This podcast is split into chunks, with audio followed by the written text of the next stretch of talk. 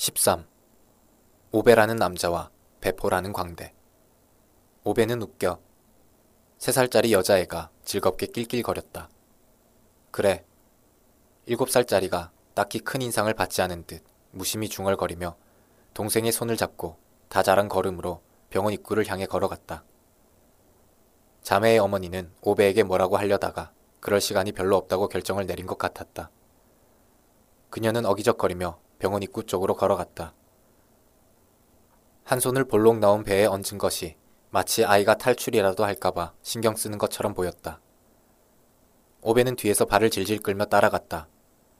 그는 파르바네가 그냥 돈을 내고 논쟁을 끝내는 게 훨씬 더 쉬울 거라는 생각을 한다는 점에 대해 개의치 않았다. 왜냐면 이건 원칙의 문제니까. 병원에 주차할 때 주차 요금을 내야 하는 이유에 대해 물었다고 해서 주차 요원이 오베에게 딱지를 끊을 권리가 어디 있나. 그런다고 오베가 주차 요원에게 당신은 짝퉁 경찰일 뿐이야. 라고 고래고래 소리를 지르는 걸 멈출 남자는 아니었다. 그 문제에 대해서는 더 이상 할 말이 없었다. 사람들은 병원에 죽으러 간다. 오베는 그걸 안다. 국가가 사람들이 하는 일마다 죄다 돈을 거두려 한다는 건 살아있을 때만 해도 충분하지 않은가. 사람들이 죽으러 갈 때도 주차 요금을 거두려고 드는 건 오베의 생각엔 도를 지나치는 것이었다. 그는 이 점을 주차 요원에게 누누이 설명했다. 바로 그때 주차 요원이 그에게 장부를 휘두르기 시작했다. 또한 바로 그때 파르바네가 자기가 기꺼이 요금을 내겠다고 화를 터뜨리기 시작했다. 마치 돈을 지불하느냐 마느냐가 이 토론의 핵심이기라도 한 것처럼 여자들은 원칙이란 게 없는 것 같았다. 그는 앞에 가는 일곱 살 여자애가 자기 옷에서 배기가스 냄새가 난다고 불평하는 소리를 들었다. 가는 내내 사브의 창문을 열어뒀는데도 가스 냄새를 완전히 빼지 못했다. 애들 엄마는 오베에게 차고에서 정말로 뭘 하고 있었냐고 물었지만 오베는 타일 바닥 위로 욕조를 옮기려고 할 때 나는 소리와 비슷한 소리를 내는 것으로 대답을 대신할 뿐이었다. 물론 3살짜리에게 자동차 창문을 모두 열어놓은 채 운전을 할 수 있다는 건 인생 최고의 모험이었다. 비록 바깥 기온은 영하였지만 반면 7살짜리는 스카프에 얼굴을 파묻고 훨씬 회의적인 감정을 분출했다. 그녀는 오베가 좌석에 더러운 것을 안 묻히도록 한답시고 깔아놓은 신문지가 엉덩이에 미끄러지는 바람에 내내 짜증을 냈다. 오베는 앞좌석에도 신문지를 깔아뒀지만 애 엄마는 자리에 앉기 전에 그걸 잡아채 뺐다. 오베로서는 이 짓이 무척이나 불쾌하게 여겨졌지만 간신히 아무 말도 안 할 수 있었다. 대신 그는 병원까지 가는 내내 그녀의 배를 계속 힐끗거렸다. 좌석 커버의 벼랑간 양수라도 흘릴까봐 신경이 쓰여 죽겠다는 듯. 여기 가만히 있어. 파르바네가 병원 대기실에서 딸들에게 말했다. 유리로 된 벽과 소독약 냄새 나는 벤치가 그들을 둘러싸고 있었다. 하얀 제복에 색색의 슬리퍼를 신은 간호사들이 돌아다니고 노인들이 허약한 보행기에 의지해서 자기 몸을 질질 끌며 복도를 오갔다. 안내문 밑에 광대 사진이 하나 붙어 있었다. 배포라는 이름의 병원 광대가 오늘 아픈 아이들을 위해 방문할 것이라는 사실을 사람들에게 알리는 전문이었다. 오베 아저씨 지금 어디 가셨니? 파르바네가 분통을 터트린다. 화장실 간 것 같은데요. 일곱 살짜리가 웅얼거렸다. 강대. 세 살 배기가 해맑게 표지판을 가리키며 말했다. 여기서는 화장실 가는데도 돈을 내야 하는 거 알아? 오베가 못 믿겠다는 듯 외쳤다. 파르바네가 몸을 돌려 오베에게 피곤에 찌든 얼굴을 했다. 잔돈 필요하세요? 오베는 짜증난 듯 보였다. 내가 왜 잔돈이 필요한데? 화장실 간다면서요. 난 화장실 갈 필요가 없어. 하지만 방금 뭐라고... 그녀가 말을 꺼내다가 입을 다물고 고개를 저었다. 아니에요, 됐어요. 주차 시간 얼마나 끊으셨어요? 그녀가 물었다. 10분. 그녀가 신음했다. 일을 보는데 10분은 더 걸릴 거라는 걸 이해 못 하세요? 그럼 10분 안에 나가서 주차요금 징수기에 돈을 더 넣으면 되지. 오베는 그게 당연한 거 아니냐는 듯 말했다. 뭐, 이 문제에 대해서는 저는 힘이 없으니까. 파르바네가 한숨을 쉬며 이 말을 짚었다. 그녀는 딸들을 보았다. 엄마가 아빠 상태 보고 올 동안 오베 아저씨랑 같이 여기 얌전히 있을 거지, 응? 네네. 일곱 살짜리가 부르퉁하게 고개를 끄덕였다. 그럼요. 세 살짜리가 신나게 부르짖었다. 뭐라? 오베가 속삭였다. 파르바네가 일어섰다. 오베 아저씨랑 같이 가 무슨 뜻이지? 당신 지금 어디 가려고? 오베에게는 경악스럽게도 임산부는 그 목소리에 담긴 당혹스러움의 수준을 인식하지 못하는 듯 보였다. 여기 앉아서 애들 좀 봐주셔야 한다고요. 그녀는 퉁명스럽게 말하고는 오베가 이 일을 더 제기하기도 전에 복도를 걸어 사라졌다. 오베는 그 자리에 서서 그녀를 보았다. 마치 그녀가 급히 돌아와 그냥 농담해본 거였다고 소리치길 기다리기라도 하듯. 하지만 그녀는 그러지 않았다. 그래서 오베는 여자애들에게로 몸을 돌렸다. 다음 순간 책. 세 살짜리가 엄마가 사라지자마자 소리를 빽 지르더니 온갖 장난감과 게임과 그림책이 진정한 혼돈을 이루고 있는 대합실 구석으로 달려갔다. 오베는 고개를 끄덕이며 이 세살 배기는 혼자 두어도 알아서 잘 놀 것 같다는 사실을 확인하고는 일곱 살짜리에게로 관심을 돌렸다. 좋아, 그럼 너는 어떠냐? 내가 뭐여? 그녀가 울분에 차 반격했다. 먹을 게 필요하거나 쉬를 싸러 가야 한다거나 뭐 그런 거 없느냐고. 저는 거진 여덟 살이거든요. 화장실엔 혼자 갈 수도 있거든요. 오베가 퉁명스레 팔을 휘이 저었다. 알았다 알았어. 물어봐서 퍽이나 미안하다. 그녀가 씩씩거렸다. 맹세하어요. 세살 배기가 다시 나타나 소리를 지르더니 오베의 다리 아래를 왔다 갔다 뛰어다녔다. 그는 문법적으로 문제가 많은 이 조그마한 자연재해를 미심쩍은 눈으로 주의 깊게 보았다. 세살 배기가 고개를 들고 만면에 활짝 미소를 띄웠다.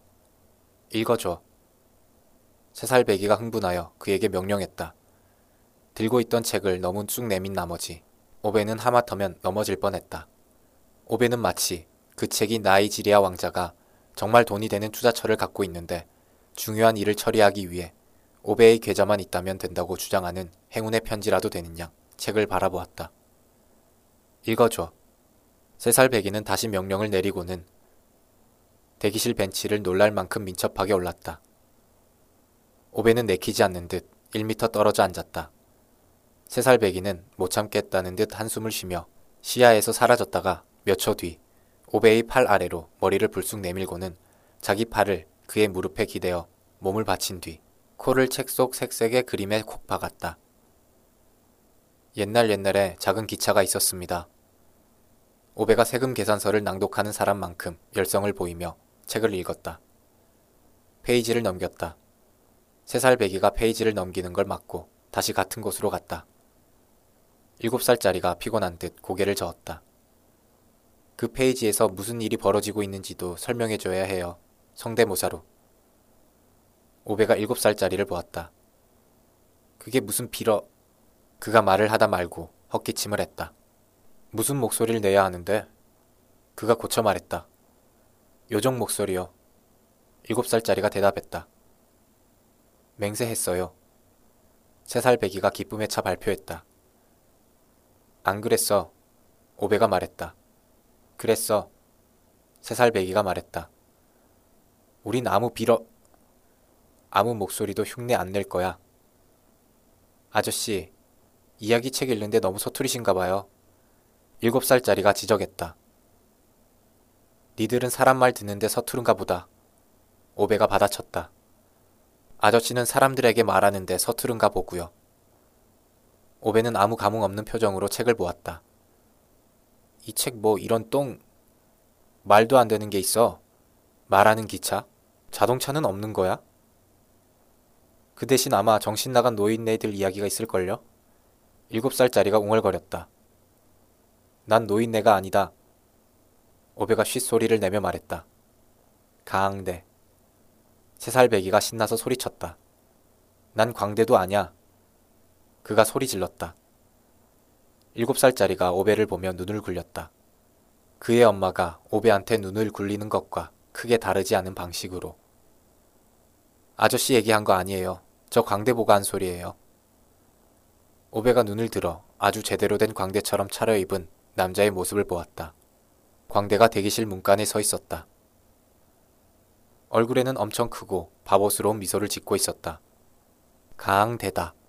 세살 배기가 울부짖으며 벤치에서 콩콩 뛰고 오베는 그 모습을 보며 이 꼬마가 약에 취한 게 틀림없다고 확신했다. 그는 그런 병에 대해서 들은 적이 없었다. 그런 애들은 주의력 결핍 행동 장애를 앓고 있고 암페타민을 처방받아 복용한다. 여기 이 꼬마 아가씨는 누구지? 아무래도 마술쇼를 보고 싶어 하는 모양인데. 광대는 세살 배기를 거들며 그렇게 소리치고는 빨간색 커다란 신발 한 쌍을 신은 채 술 취한 사슴처럼 철벅철벅 걸어 다녔다. 오베는 그 신발을 보며 오직 철저하게 무의미한 인간들은 제대로 된 직업을 얻기보다 저딴 걸 걸치고 다니길 원한다는 사실을 다시 한번 확인했다. 광대가 즐거운 얼굴로 오베를 보았다. 이 아저씨가 5크로나짜리 동전을 갖고 계시겠지요, 아마? 아니, 이 아저씨한테는 그런 거 없지, 아마. 오베가 대답했다. 광대가 놀란 얼굴을 했다. 광대 입장에서는 그리 성공적인 상황 같지는 않았다. 하지만 저기요, 이건 마술쇼거든요. 정말 동전 안 갖고 계신 거예요? 광대가 훨씬 정상적인 목소리로 중얼거렸다. 꾸며 넣은 차림새와는 대조적인 목소리였고 이 머저리 광대 뒤에 무척이나 평범한 머저리가 숨어 있다는 사실이 드러나는 목소리였다. 아마도 끼케야 스물다섯 살 정도일 것이다. 저기요, 저는 병원에서 일하는 광대예요. 애들 위한 거라고요. 돌려드릴게요. 그냥 오크로나 동전 줘요. 일곱 살짜리가 말했다. 강대. 세 살짜리가 소리를 질렀다. 오베는 이 언어장애 꼬맹이를 짜증스럽게 내려다보다 콧등에 주름을 잡았다. 알았소.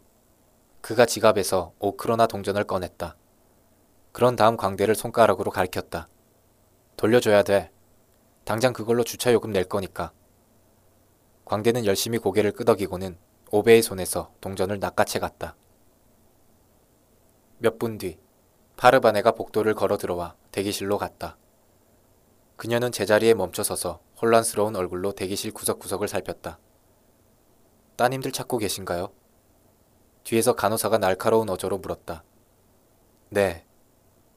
파르바네는 영문을 모른 채 대답했다. 저기 있어요. 간호사가 딱히 감사 따위는 바라지 않는다는 식으로 말하고는 주차장으로 이어지는 커다란 유리문 옆에 놓인 벤치를 가리켰다. 오베는 거기 앉아 있었다. 팔짱을 낀 채 무척 화가 난 표정으로.